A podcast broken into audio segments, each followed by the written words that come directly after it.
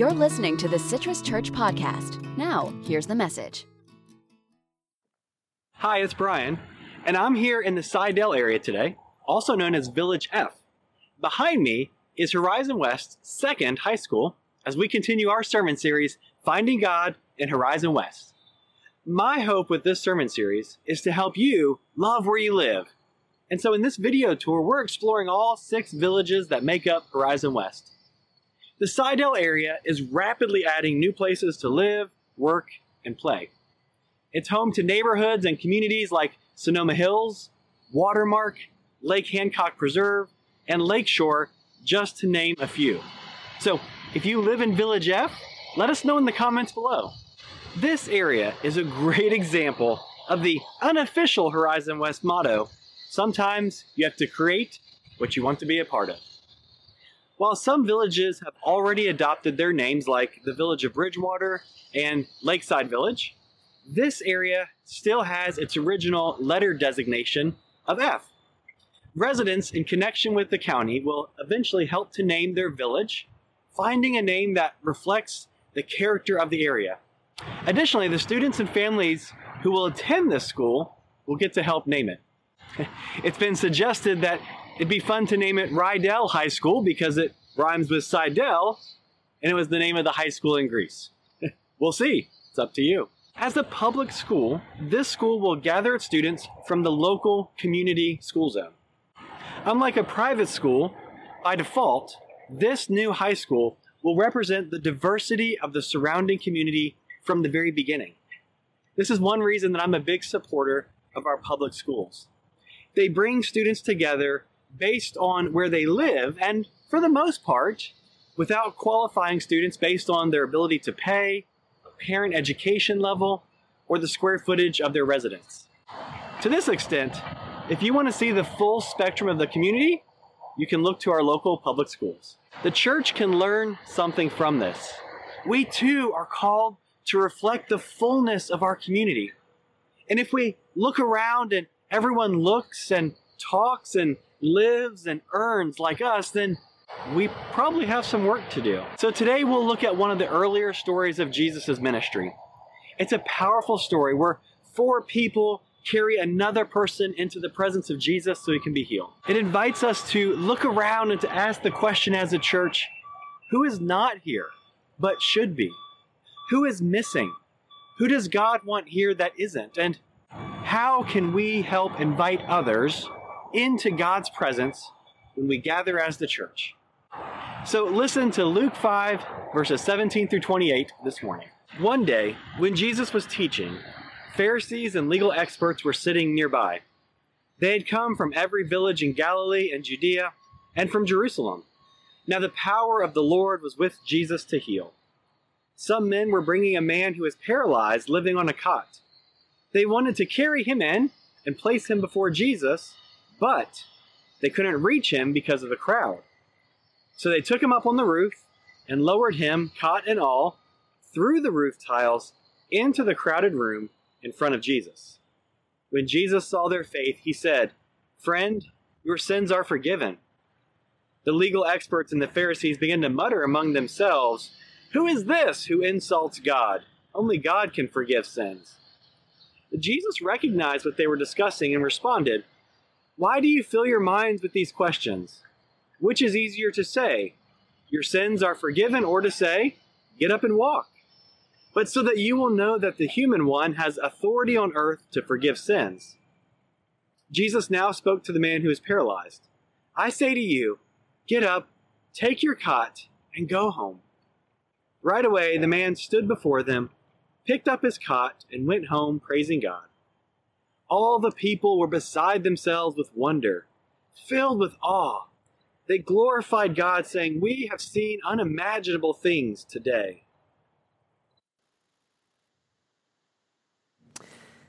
Well, I'm really thankful today for um, for Horizon West happenings because um, they are the ones who kind of helped gave us they gave us the maps to use and to borrow. And if you have not picked up your copy of uh, their 2020 magazine, I would really encourage you to do that.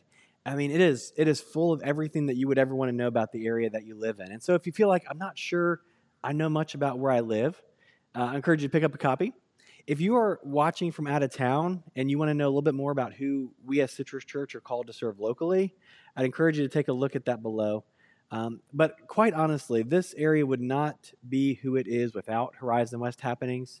Uh, this team uh, of locals has really been working on this for years uh, to help us really have a branding and a design of who we are. Um, because we're not an incorporated city, uh, and we are a part of the county, and we don't have um, kind of official representation. And so it's up to us as residents to really love where we live and uh, this group, more than any other, has really made that possible. So I'm thankful uh, for, for Cynthia and Stephanie and Tara and Lindsay and, and Leah and all those who help to make Horizon West happenings uh, the amazing group that it is. So uh, thank you to them. You can pick up, find a place below at Horizon West Magazine to pick up your copy. We have them here at the Grove House if you'd like to stop by one day and get those. Uh, perhaps you've also noticed that to my side here, are uh, our communion supplies. So today, as we worship uh, after the sermon, we will share communion together. You don't have to make it fancy. Just find some bread and some juice in your house. Bring those together if you haven't done so already. I'll give you the instructions that you need, and we will share communion together virtually. Um, so, so today, as you heard in our sermon so far, uh, we're, we're looking at one of these original stories of Jesus and one of the earliest stories of Jesus. Uh, this one happens kind of early on in his ministry when, before things begin to, to challenge the leaders, he is really known as, as a healer, uh, as one who sees others and cares for them.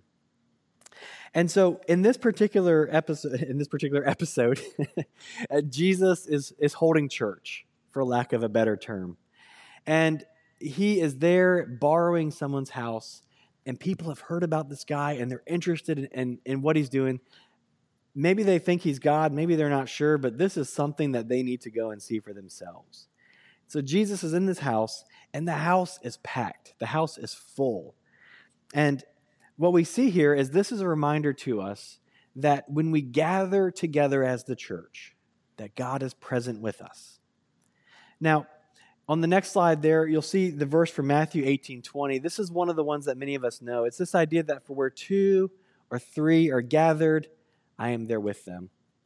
And this is one of the ones we've used for a long time as the church to say that whenever even a small group of us gathers together, that we are in the presence of God, that God is present with us. Now, maybe you're watching from home and you're by yourself and you're thinking, well, math wise, there's one of me. Maybe you can count a dog or a hamster or something like that. I just want to simply encourage you this morning to say this isn't kind of mathematical formula that God shows up at the point of two or three people. Uh, the reminder for us that even in this distant time, that God is with us when we gather as the church. Uh, whether we are together in person or whether we are still separated online, that what this means is that God is present with us. And that's what we're talking about today is the presence of God and what it means for you and I to be present with God and with others. Uh, and so when we do, of course, we gather together to sing, we gather to pray. Uh, one of the challenges that we've seen, though, is that another verse that many of us are familiar with, uh, Hebrews 10 25, says, Don't stop meeting together with other believers, which some people have gotten in the habit of doing. Instead, encourage each other, especially as you see the day drawing near. Now, I want to hold us on this verse for a minute because some people have read this verse and we think we are doing something wrong by not gathering together in person, right? And, and we should be together in person and we should be in person. And so some have used this verse, which remember was written over 2,000 years ago to a specific audience who could gather in person but for particular reasons was not. So, it, this is a good reminder for us that when we look at Scripture about gathering as the church, that we don't have to read it in a legalistic fashion that says everything that's written exactly there is exactly applied to today. We have to understand the original times it was written in and what it means for us. In fact, uh, a friend and a colleague of mine, Alex Shanks, uh, wrote this in an email this week and said this. He said, I tend to think again, writing right now, I tend to think about how we can do no harm and love our neighbors by foregoing some things for the sake of safety. And that has really been our motivation in this season to do online worship and to think strategically about what reopening in person with safe measures will look like. Uh, and our church council has been working on that, and we hope to have some news that we can share perhaps soon. So, wink, wink, stay tuned. But everything that we do right now is a recognition that, yes, we need to gather together, as the verse tells us, but we need to do so in a way that does no harm and loves our neighbors and really seeks their safety. So, this, this, this, the story that we're looking at today is the story of five people who are headed to church. And the first lesson, uh, lesson one that we have here, is a reminder of what it means to be present in church. Now, the idea here is that the first lesson of the story, as we've heard it told from Jesus and there in Luke, is that, and I just want to throw a Hamilton reference in for those. Uh, I also missed this early in the celebrations, and Hamilton reminded me of it. Uh, but Chasey Kozak, if you're watching today as a Hamilton fan, I want to wish you a happy birthday this past week. I heard it was your birthday. Uh, but of course, all of us who enjoyed Hamilton are reminded that we want it to be in the room where it happens. We want to be in the space where the big things are happening. And I love this idea for church that the gathered community is the place where it happens. And our presence in that space at church is the place where it happens each week. Now, obviously, for Jesus, he has already has, has a reputation as a healer, as someone who can draw a crowd. And we see in the scripture people who are simply curious about who he is and what he's doing. And you and I know that gathering together is important. We talked about just now why we're not doing that in person quite yet. But the story tells us about four people who were on their way to be in the room where it happens. And for them, they had the ability and the opportunity and, quite frankly, the, the physical condition that would allow them to walk and to bring themselves into the room where it happens. So, the first lesson for us is this is simply a reminder that the church, the, the gathering together of God's people, usually at a physical place throughout history, has been something that is important to our faith. Uh, it, it's something that matters not just to us, but is also the time where we are present with the God who is present with us.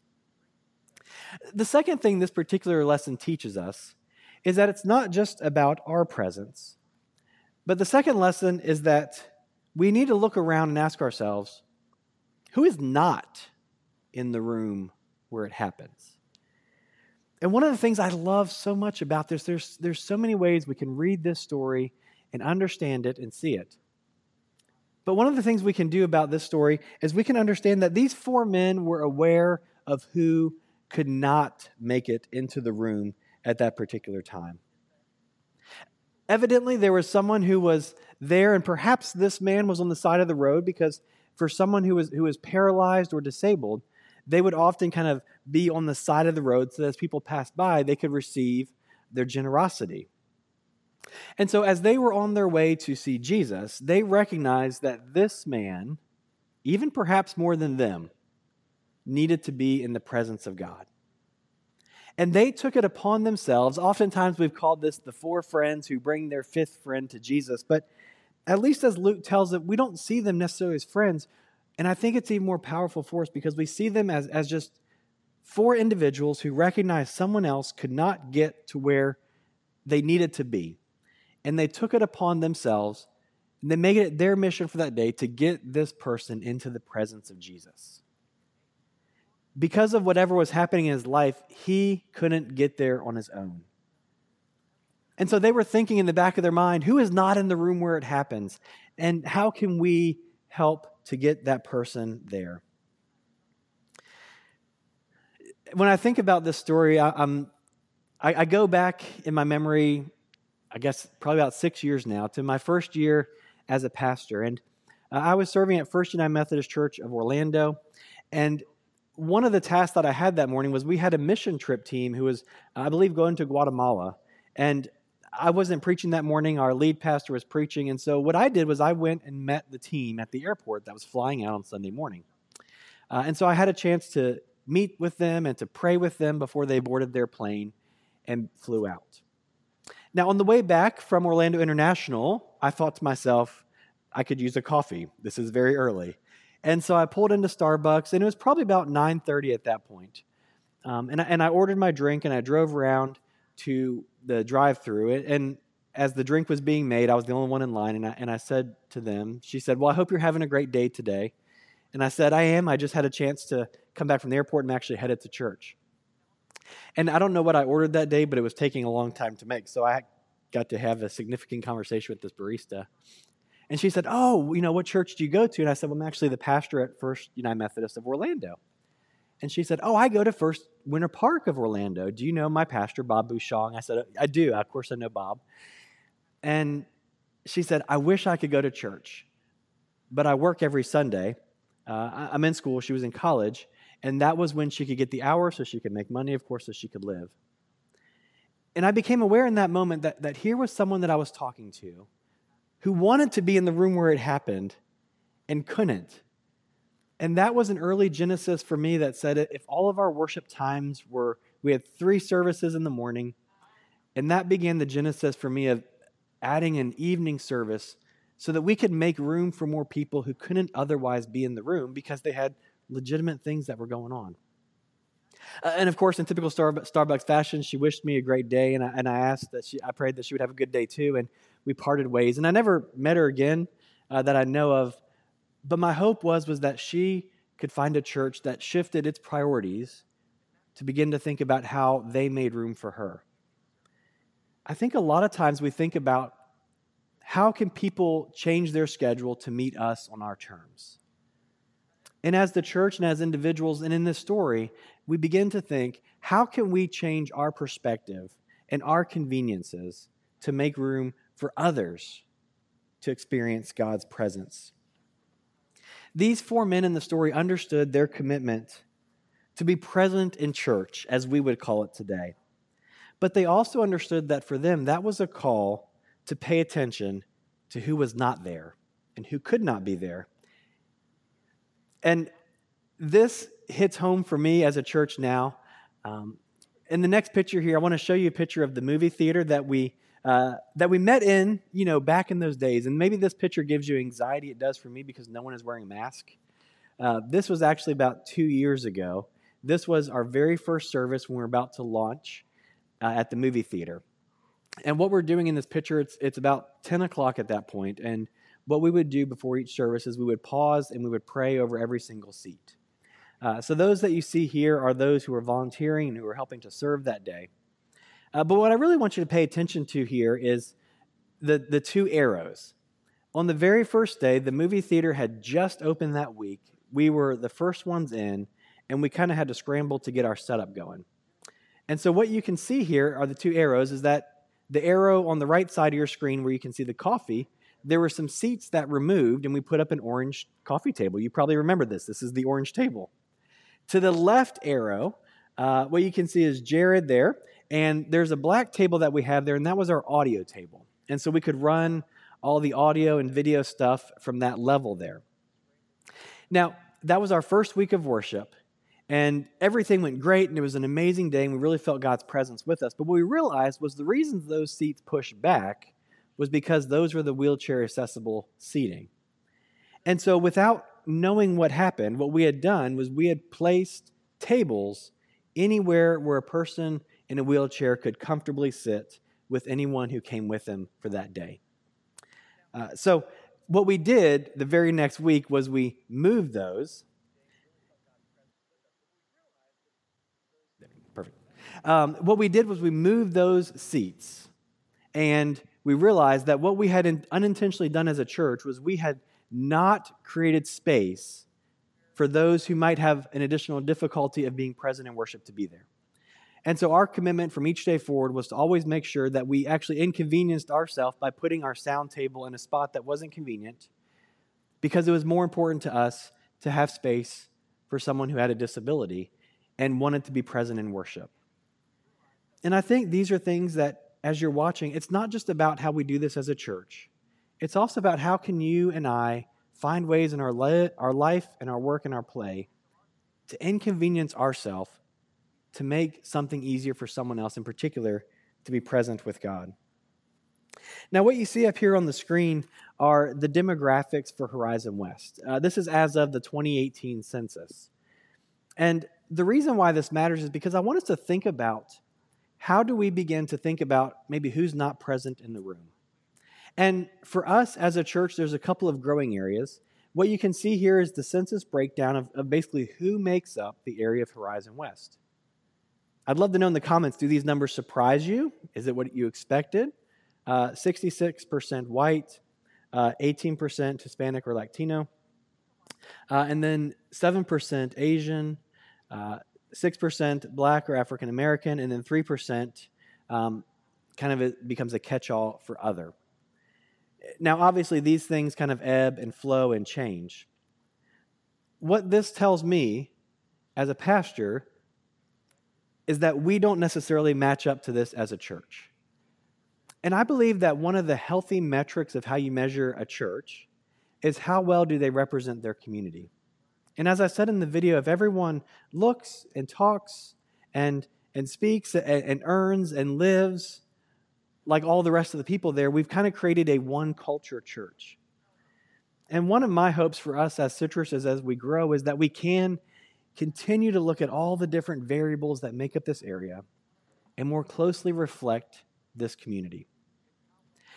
You see, I think we've got some room to grow, and the better that we can admit that, the more we put ourselves in a place to connect deeper into this community. So I think we can do better, and I'm thankful in particular um, for our church council, who we this year we added a role for diversity and inclusion chair. Um, and with that role, we are trying to find ways to stretch ourselves and to be a church that really represents our community.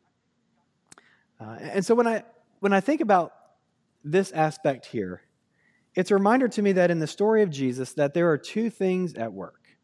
One is that there's a reminder for us to be present with God in the gathered community. Now, whether that is in person or online, it's a reminder to us that it's good for us to make church a priority, make going to church and being present in the room a priority. Christians have found over the last 2,000 years that when we're gathered together and we sing and we pray and we see each other and we, we connect over coffee, and when we have these moments week after week, that it fills our soul in a way that nothing else can. And it's the people, and it's also God who is with us. But that we also need to be aware as we look around and as we worship man, I'm so thankful for all those who are here next to me. But who's not here? Who do I see in my neighborhood that's not here or not represented here? And this also helps us to think about how can I continue to invite other people into God's presence. Now that's part of us. We'll talk about this in a later sermon about how can we get more comfortable inviting people to church. We'll talk about that a few weeks ahead. What I'm talking about in this sermon here is how do we reorient or even inconvenience ourselves to make it more comfortable for someone else? And what I'm talking about is maybe a systematic restructuring of how we do church. So it's not just for those, as we see in the story, who are able to kind of walk there, but it's also for those who are not able to get there. And how can we be an individual who carries someone else into church, into faith? I mean, here, the roof literally had to be removed for this man to get to Jesus. We would have run into issues if we're removing roofs at Cinépolis to bring people to Jesus. But, but thankfully, it's just not that hard for us anymore. But what are the systems that have kept people out? And I think about this past July, how we had the 30th anniversary of the Americans with Disabilities Act. And I didn't realize that it, it has only been 30 years since the passage of this in 1990. I mean, that, that's within my lifetime. It's within the lifetime of many of you who are watching. And really, this act was to prohibit discrimination against people with dis- disabilities in employment and transportation and public accommodations and commercial facilities and telecommunications and state and local government. I looked up some statistics and I was reminded that for 40.6 million in America are someone who lives with at least one disability. So that's 12% of our population. And while we may look around and say, we've made a lot of progress in the last 30 years of making spaces more accommodating for individuals with disabilities, I think that a scripture like this can say, yes, we have made a lot of progress, but, but how might we do more? And as we narrow that just this week to thinking about somebody with a disability, how can we make being present more convenient for them? So, the truth is is that church was always about making sure that everyone was included. It's a place where we can come and we can be real about our shortcomings, about our struggles, about our hurt, where we can be honest and where we can be kept honest. It's also a place where we can have our potential realized. I'm reminded in this moment that I didn't I wasn't the first person to see that I had a call to ministry. There were other people in my lives in my life who first said to me, "We think you have a call to ministry." And I was like, "I don't know what that means and I'm not sure I want to know what that means." The church is a place where we can call out one another's gifts and we might see something before they do. And so it does matter that everyone can be present. Because when we're present in God's presence is when powerful things begin to happen. The last verse I want to share with you is the one that it ends with, uh, verse 26. I believe that this is what happens when, when we make room for everyone in the room. All the people were beside themselves with wonder. They were amazed at what Jesus was doing, but I also think the wonder comes when we see people being included who maybe couldn't have been before. They were filled with awe and they glorified God, saying, We've seen unimaginable things today. And when I think back about churches that I've been a part of, and maybe as you think about churches that you've been a part of, some of the most awe inspiring, amazing, unimaginable things are when you look around and you realize all of us who are together are different and unique, and we all have unique calls. And only God could bring together a group of people like this. So, I want to remind you this morning that your presence at church matters. Uh, it matters when we're online or in person. You know, of course, in this season, we do what is safe and good for our neighbor. But your presence as the church matters too. It's really both parts. It's a, it's a both and. Your presence and God's presence matters, and your presence as the church can bring God's presence to others. Uh, so I hope that that brings some encouragement and some reminder that as you go about your week, as you live and work and play in Horizon West or wherever you live, that you have a call not just to be at church, but to be the church. Thanks for listening.